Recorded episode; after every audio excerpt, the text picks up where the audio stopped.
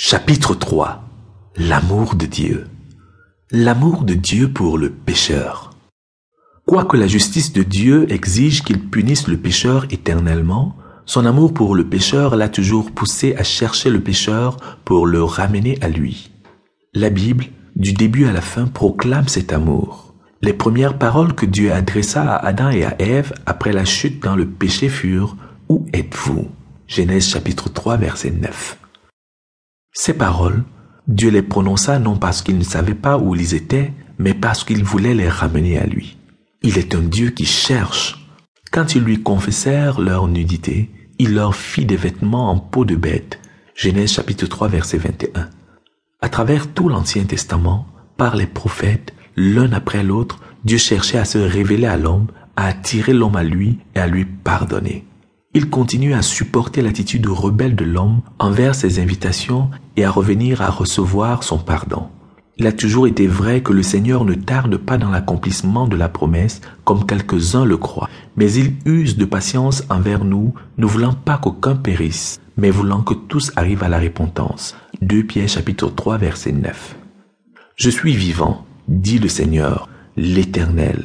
Ce que je désire, ce n'est pas que le méchant meure, c'est qu'il change de conduite et qu'il vive. Revenez, revenez de votre mauvaise voie. Et pourquoi mourriez-vous? Ézéchiel chapitre 33, verset 11. L'amour de Dieu révélé en Christ.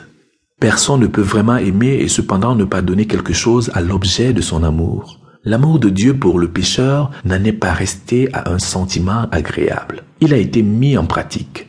Car Dieu a tant aimé le monde qu'il a donné son Fils unique afin que quiconque croit en lui ne périsse point, mais qu'il ait la vie éternelle. Jean chapitre 3 verset 16.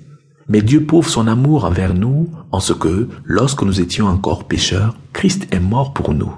Romains chapitre 3 verset 8. L'amour de Dieu a été manifesté envers nous en ce que Dieu a envoyé son Fils unique dans le monde afin que nous vivions par lui. 1 Jean chapitre 4 verset 9.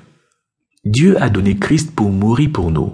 Il a donné ce qu'il avait de meilleur. Cela a dû lui faire mal de donner son Fils unique. Mais l'amour n'épargne pas ce qu'il a de meilleur. Jésus-Christ et sa mission. La Bible nous dit que Jésus-Christ est le Fils de Dieu. Galates chapitre 2 verset 20.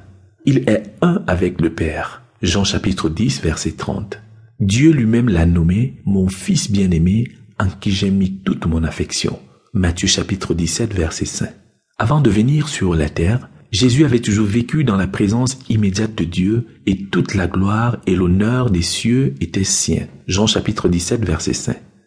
Il a été envoyé par le Père dans le monde, car Dieu a tant aimé le monde qu'il a donné son Fils unique afin que quiconque croit en lui ne périsse point. Jean chapitre 3 verset 16. Il est né miraculeusement dans une famille humaine. Il a grandi comme n'importe quel autre enfant. À 30 ans, il a commencé l'œuvre de sa vie, allant partout, prêchant la bonne nouvelle et guérissant toutes sortes de maladies. Sa mission était de détruire les œuvres de Satan, car la Bible dit, ainsi donc, puisque les enfants participent au sang et à la chair, il y a également participé lui-même afin que par la mort, il anéantisse celui qui a la puissance de la mort, c'est-à-dire le diable. Hébreux chapitre 2 verset 14. Le Fils de Dieu apparut afin de détruire les œuvres du diable. 1 Jean chapitre 3 verset 8. Jésus lui-même a dit qu'il avait été envoyé pour annoncer une bonne nouvelle aux pauvres, pour guérir ceux qui ont le cœur brisé, pour proclamer aux captifs la délivrance et aux aveugles le recouvrement de la vue, pour renvoyer libres les opprimés, pour publier une année de grâce du Seigneur. Luc chapitre 4 verset 18 à 19. Jésus s'engagea à traiter le problème du péché, le problème de la barrière entre l'homme et Dieu. Ce fut le centre, le but essentiel de sa mission. C'est une parole certaine et entièrement digne d'être reçue que Jésus-Christ est venu dans le monde pour sauver les pécheurs. 1 Timothée chapitre 5 verset 15. Jésus lui-même dit, Car le Fils de l'homme est venu chercher et sauver ce qui était perdu. Luc chapitre 19 verset 10. Je ne suis pas venu appeler des justes, mais des pécheurs. Marc chapitre 2 verset 17.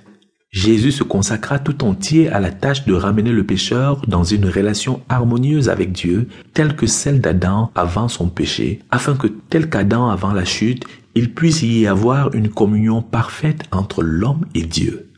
La mission de Christ était de s'assurer que la relation brisée entre l'homme et Dieu est ramenée à ce qu'elle était avant que le péché n'apparût.